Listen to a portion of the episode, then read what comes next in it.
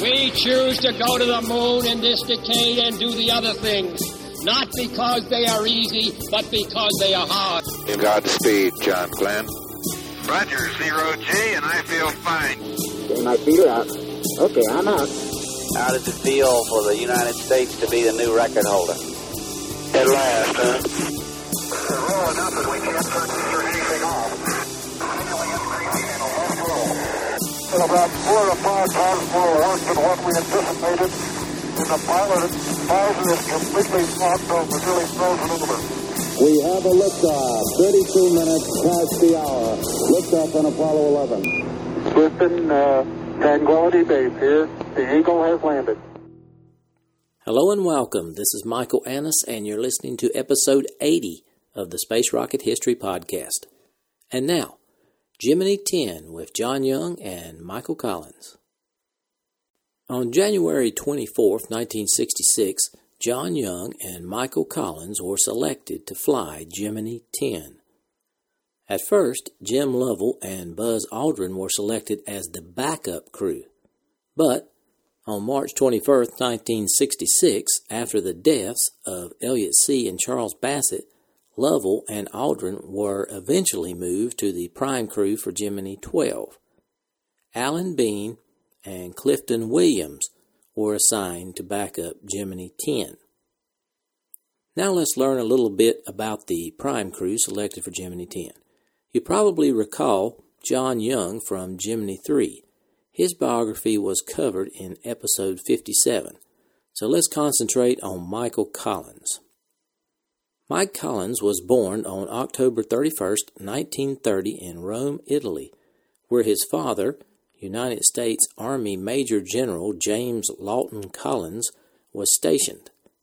For the first seventeen years of his life, Michael Collins called Rome, Oklahoma, Governor's Island, New York, Puerto Rico, San Antonio, Texas, and Alexandria, Virginia home. While he was in Puerto Rico, he took his first plane ride aboard a Grumman Widgeon. After the United States entered World War Two, his family moved to Washington, D C, where Collins attended Saint Albans School. His mother wanted him to enter into the diplomatic service, but he decided to follow his father, two uncles, brother, and cousin into the armed services. He applied and was accepted to West Point Military Academy in New York, which had the advantage of being free of tuition and fees. In nineteen fifty-two, Collins graduated from West Point with a Bachelor of Science degree. He finished one hundred eighty-fifth out of five hundred twenty-seven cadets. Collins chose the Air Force for his active service for two reasons. First, the wonder of what the next fifty years might bring in aeronautics. And second, to avoid accusations of nepotism. His uncle, General Joe Collins, was the Chief of Staff of the United States Army at the time. Now, at this time, the Air Force Academy was only in its initial construction phase and would not graduate its first class for several years. In the interim, graduates of the Military Academy, Naval Academy, and the Merchant Marine Academy were eligible for Air Force commissions. After entering the Air Force, Collins completed flight training at Columbus Air Force Base, Mississippi, in the T six Texan. He then moved to San Marcos Air Force Base and James Connolly Air Force Base, Texas. His performance earned him a position on the Advanced Day Fighter training team at Nellis Air Force Base, flying the F eighty-six Sabres. This was followed by an assignment to the twenty-first Fighter Bomber Wing at the George Air Force Base, where he learned how to deliver nuclear weapons. Collins transferred with the twenty-first when he was relocated to Chamoun Simontay Air Force Base, France, in June nineteen fifty-four. During a NATO exercise in the summer of nineteen fifty-six, Collins was forced to eject from an F eighty-six after a fire started aft of the cockpit. He was safely rescued and returned to Chamoun Air Base, where he had to wait several hours to be treated because the base's flight sergeant had joined the search parties looking for him. Collins met Patricia Finnegan, his future wife, in an officer's mess. She was from Boston, Massachusetts, and was working for the Air Force Service Club. After getting engaged, they had to overcome a difference in religion. Collins was Episcopalian, while Finnegan came from a staunchly Roman Catholic family. Collins' father had been raised a Catholic, but converted to Protestantism when he married. The rest of his family remained Catholic. After seeking permission to marry from Finnegan's father and delaying their wedding when Collins was redeployed to West Germany during the nineteen fifty-six Hungarian Revolution, they married in the summer of nineteen fifty-seven. Their first child was a daughter named Kate Collins. She was born in nineteen fifty-nine and became a successful actress. She's probably best known for her role in the soap opera All My Children. Eventually, the Collins would have three children. After Mike Collins was reassigned to the United States, he attended an aircraft maintenance officer course at Chanute Air Force Base, Illinois. He would later describe the school as dismal in his autobiography called Carrying the Fire, An Astronaut's Journey. Upon completing the course, he was posted to a mobile training detachment and traveled to Air Force bases training mechanics on the servicing of new aircraft. With the help of his time as a member of the mobile training department, Collins accumulated over fifteen hundred hours of flying, the minimum required for the U S Air Force Experimental Flight Test Pilot School at Edwards Air Force Base, California. He successfully applied and reported on August twenty-ninth, nineteen sixty, becoming a member of Class sixty C, which included future astronauts Frank Borman and Jim Irwin. Following months of intensive training, Collins was one of the few chosen for a position in fighter operations. As an interesting bit of trivia, at one time in his life, Collins was a heavy smoker, but he decided to quit in nineteen sixty-two after suffering a particularly bad hangover. The next day, he spent what he described as the worst four hours of his life in the right-hand seat of a bomber, flipping switches while going through the initial stages of nicotine withdrawal. The turning point for Michael Collins in his decision to become an astronaut was the Mercury Atlas six flight of John Glenn on February twentieth, nineteen sixty-two, and the thought of being able to circle the Earth in ninety minutes. Collins immediately applied for the second group of astronauts that year. In order to raise their numbers, the Air Force sent their best applicants to a charm school. Medical, physical, and psychiatric examinations at Brooks Air Force Base, Texas, and interviews at the Manned Spacecraft Center in Houston followed. In mid-September, Collins found that he had not been accepted, something that was a serious disappointment, even though he did not really expect to be accepted. Collins still considers the second group of nine astronauts as the best group of astronauts ever selected by NASA.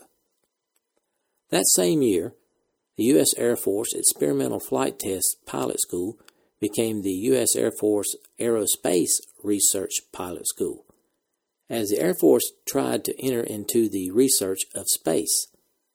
Collins applied for a new course offered into the basics of spaceflight. Other students included Charles Bassett, Edward Givens, and Joe Engel. Along with classwork, they also flew up to about ninety thousand feet in F one oh four starfighters. As they passed through the top of their huge arc, they would experience a brief period of weightlessness. Finishing this course, Collins returned to fighter ops in May of nineteen sixty-three. At the start of June of nineteen sixty-three, NASA once again called for astronaut applications. Collins went through the same process as with his first applications, though he did not take the psychiatric evaluation. He was at Randolph Air Force Base, Texas on October fourteenth when Deke Slayton called and asked if he was still interested in becoming an astronaut. Charlie Bassett was also accepted in the same group, which would be known as the third group of astronauts. For the third astronaut group, training began with a two hundred forty hour course of the basics of spaceflight. fifty-eight hours of this was devoted to geology, something that Collins did not readily understand and in which he never became very interested. At the end, Alan Shepard, who was head of the astronaut office, asked the fourteen astronauts to rank their fellow astronauts in the order they would want to fly with them in space. Collins selected David Scott as the number one position for who he would like to fly with. After this basic training, the third group were assigned specializations, with Collins receiving his first choice of pressure suits and E V A. His job was to monitor the development and act as something of a go-between for the astronaut office and the contractors. As such, he was annoyed when during the secretive planning of Ed White's E V A on Gemini four, he was not even involved. In late June nineteen sixty-five, Collins received his first crew assignment, the backup pilot for Gemini seven. He was the first of the fourteen to receive a crew assignment. Though he would not be the first to fly, that honor went to David Scott on Gemini eight. Collins never rated himself with the super athletes of the NASA astronaut corps like his fellow backup crew member, Ed White. But he still tried to keep in shape, especially in the run-up to Gemini seven, when he could have been called upon to spend fourteen days in space. After the successful completion of Gemini seven, Mike Collins was assigned to the prime crew of Gemini ten with John Young. With the biography complete, we will now continue where we left off on the previous mission. Immediately after Gemini nine A, Deputy Administrator Seamans expressed his dissatisfaction with results and the way missions were being handled. Although the flight, ground, and operations crew performed well in what they did, the achievements fell far too short of mission objectives. Seamans wanted a mission review board set up. He listed several items for such a group to study. First, corrective measures for the Atlas Agena failure. Second, the guidance update problem that delayed the launch two days. Third, the shroud incident. And fourth, the suit environmental control difficulties. He wanted the board to make sure that objectives and alternatives were carefully selected well in advance of launch. In response to Seamans' demands, Mueller established the Gemini Mission Review Board with his deputy, James C. Elms, as chairman. The board first laid out ground rules for drafting recommendations for each of the remaining Gemini missions. Benefits for Apollo and for science and technology were weighed against risk to the crew. Mission planning policies were examined as well. They considered things like, was too much being programmed into a mission, or was too little being programmed into a mission? With Gemini ten scheduled for July eighteenth, planning for that flight was nearly firm. The board did measure mission objectives against the new ground rules, but there was neither time nor opportunity for more than minor changes. Gemini ten like Gemini eight and nine, was a complex flight with multiple objectives. The primary objective was to rendezvous and dock with the Gemini Agena target vehicle that was scheduled to launch the same day as Gemini ten.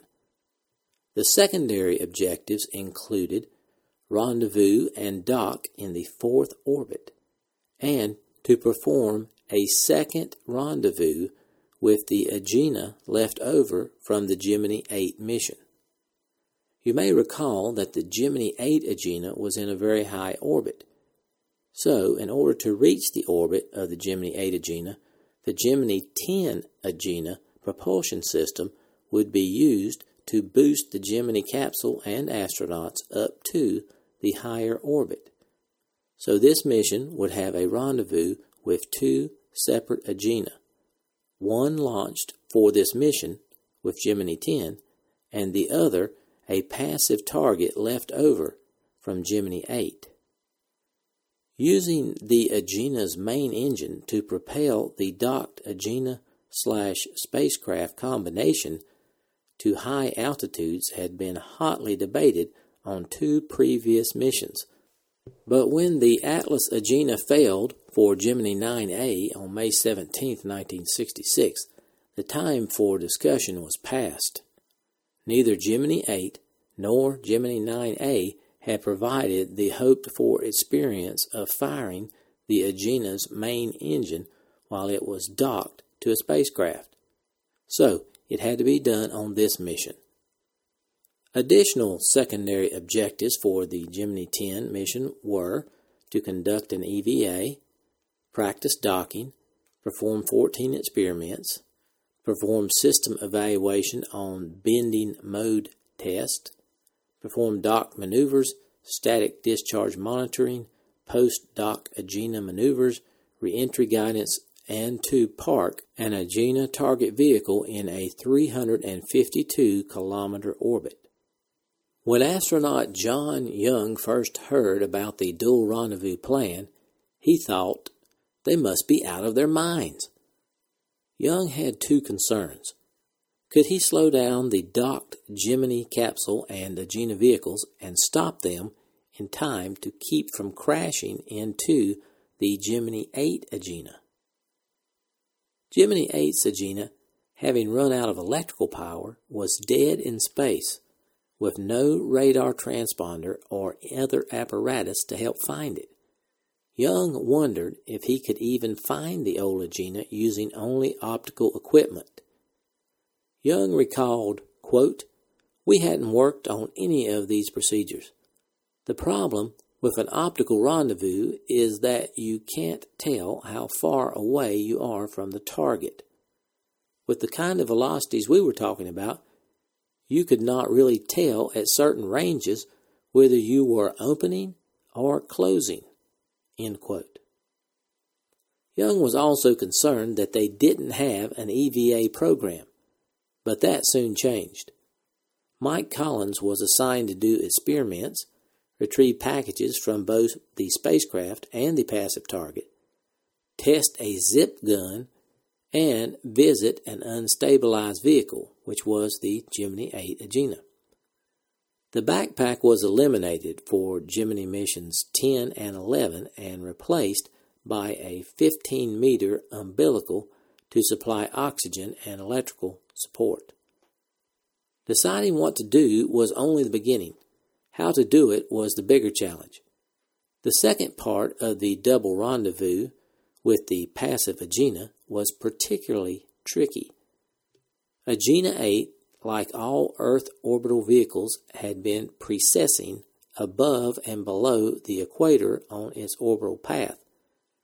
With no help from a dead target possible, the Gemini ten Agena and spacecraft would have to be launched at very precise times. Suppose circumstances delayed the launches. It had happened before, more often than not.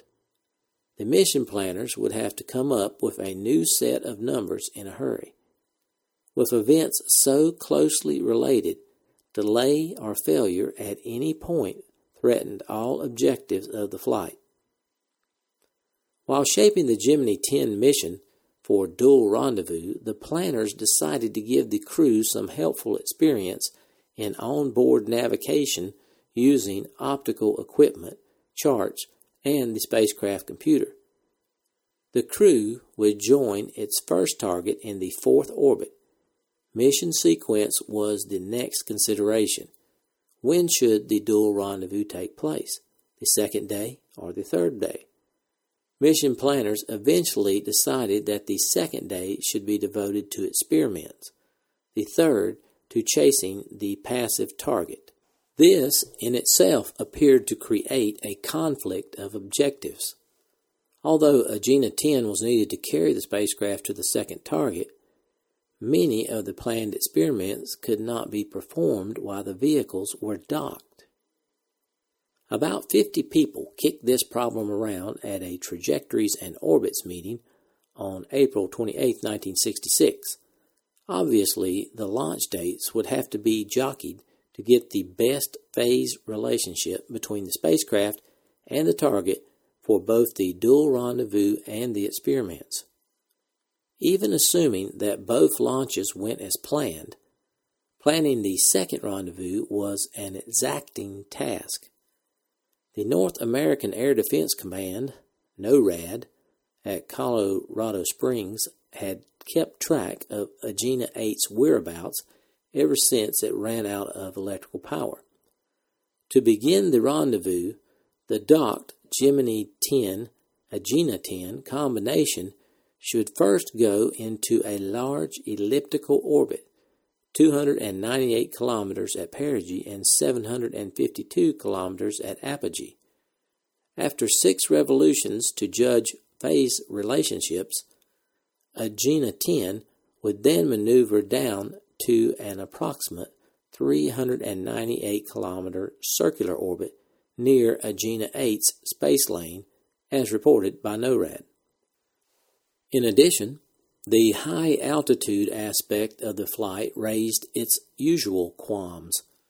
Although the Gemini Project Office no longer resisted the use of the big Agena engine while the vehicles were docked, McDonnell did not like the idea of the vehicles passing through so many high orbits, which might affect a safe emergency re-entry if the retro rockets did not perform as needed.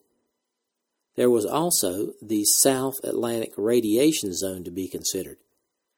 In a Trajectories and Orbits meeting at the end of June nineteen sixty-six, the maximum acceptable altitude for dual rendezvous was set at two hundred ninety-eight by one thousand sixty-five kilometers, based on radiation constraints and actual radiation levels measured in nineteen sixty-four. But the decision to use Agena for docked maneuvers had already been made, and any misgivings had to be laid aside. After careful study, the planners concluded that an emergency re-entry from an elliptical orbit with a perigee of two hundred ninety-eight kilometers could be made even if only three out of the four retro rockets fired. And they plotted the spacecraft's orbital track with great care to avoid the heavy radiation patches. With the memory of past flights still fresh, when no one had been sure what target, if any, would be waiting, NASA made alternate and contingency plans for Gemini ten. If the target vehicle for this flight did not reach orbit, the mission would be renamed ten A, and the spacecraft would be launched into a one hundred sixty-two by three hundred eighty-five kilometer orbit to rendezvous with the Agena eight on the sixteenth revolution. The alternate plan also covered experiments, extravehicular activity, and systems tests. Now we move forward to launch day. After the permission review, the traditional meal, and the ritualistic suiting up, Young and Collins left the crew quarters on July eighteenth, nineteen sixty-six for Pad nineteen. To begin, the most complex manned flight so far. They had been awakened at noon for a five twenty p.m. liftoff, when a thirty-five second window offered the best chance for rendezvous with the two Agenas. But, of course, the Atlas Agena was supposed to launch first. Here's the audio coverage of the Atlas launch. Control, the Agena destruct system has been armed. We're at T-minus two minutes and counting. Liquid oxygen tanking has been secured. Those vents are closed. T-minus one minute, forty-six seconds and counting. This is Gemini launch control. T-minus one minute, thirty-eight seconds and counting. The ignition system has been armed. We will be ready to turn on the sequencer at the eighteen second mark in the countdown. Now one minute and twenty-six seconds and counting. Back at Large Complex nineteen, astronauts John Young and Mike Collins getting reports on the uh, status of the countdown, but they will not be able to see the launch. T-minus one minute, thirteen seconds and counting. The launch vehicle now is completely on internal power as we come up toward the one minute mark.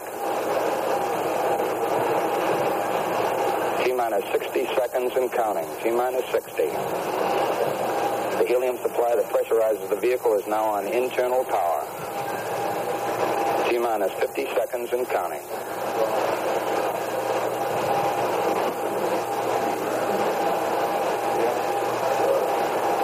T-minus forty seconds and counting. For most of the remainder of the time, the launch vehicle test conductor in Complex fourteen will be looking at a series of ready lights on his console. They will turn from amber to green as the automatic sequencer clicks off the various events. Now coming up on twenty-five seconds and counting. T-minus twenty seconds and counting. T-minus nineteen, eighteen. We have the automatic sequencer in. Now fifteen seconds and counting.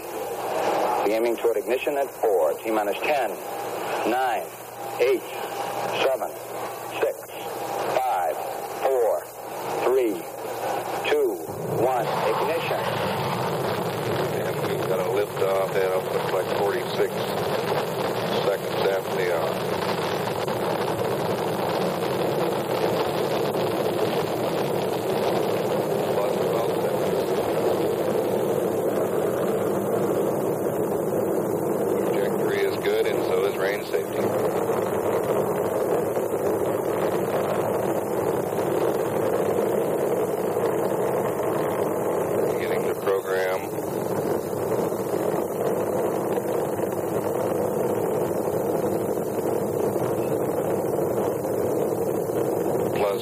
seconds.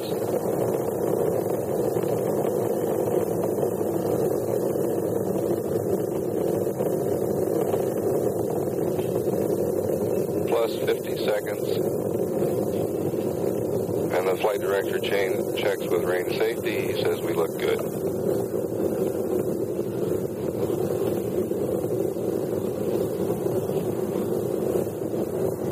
One minute, six seconds. Through the area of maximum dynamic pressure for the Atlas.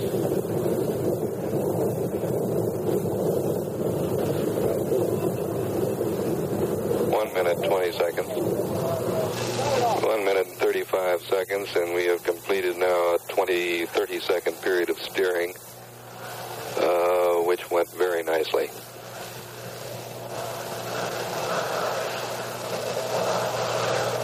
Altitude about twenty miles, and we're about twenty-five miles downrange.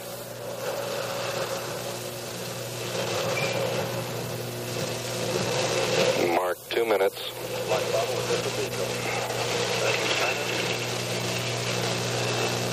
Coming up on booster engine cutoff, and flight dynamics says everything looks good to him. Pico, two minutes, uh, fifteen seconds into the flight. Vigo programmed at two minutes, eleven seconds. It looked like it occurred right on the mark. Our booster engines have dropped away. The fifty-seven thousand pound thrust sustainer now driving the vehicle up and out over the Atlantic. Our next major event coming up at four minutes and thirty-nine seconds. That will be the sustainer engine cutoff point. Presently showing three minutes, twenty-five seconds. Four minutes. minutes, twenty-six seconds, and everything looks good. We are three hundred miles downrange and about one hundred five miles in altitude.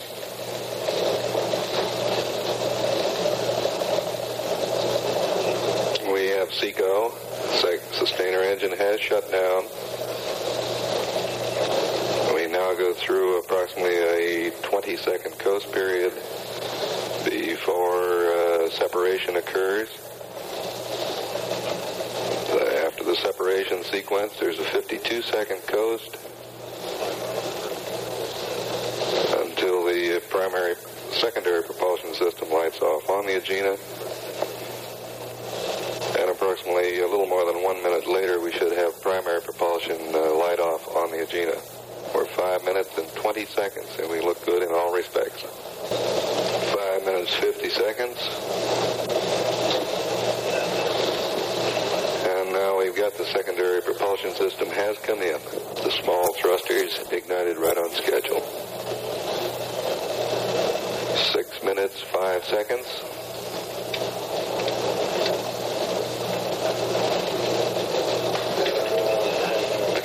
We've got the primary propulsion system has ignited on schedule at uh, six minutes, ten point two seconds.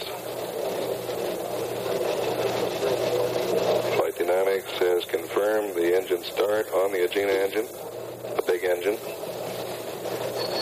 This burn is to carry a little more than three minutes, with the uh, shutdown occurring at nine minutes, sixteen seconds into the flight.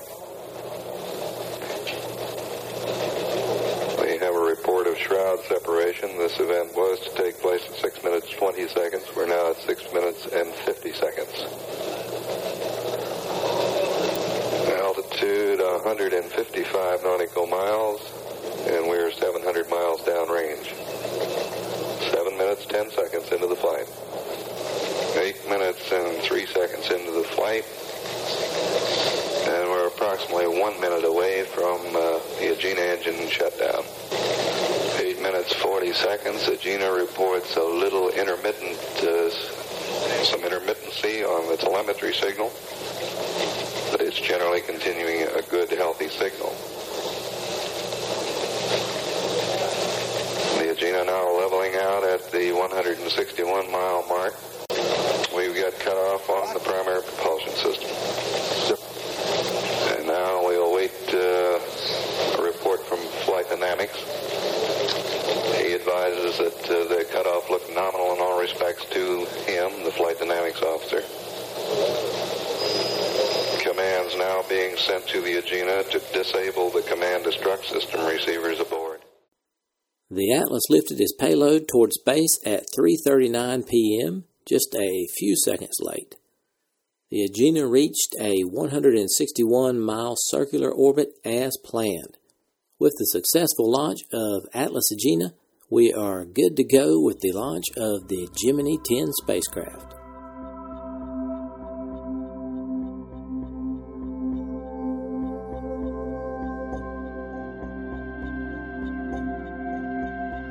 Thanks for listening to this archive episode of the Space Rocket History Podcast.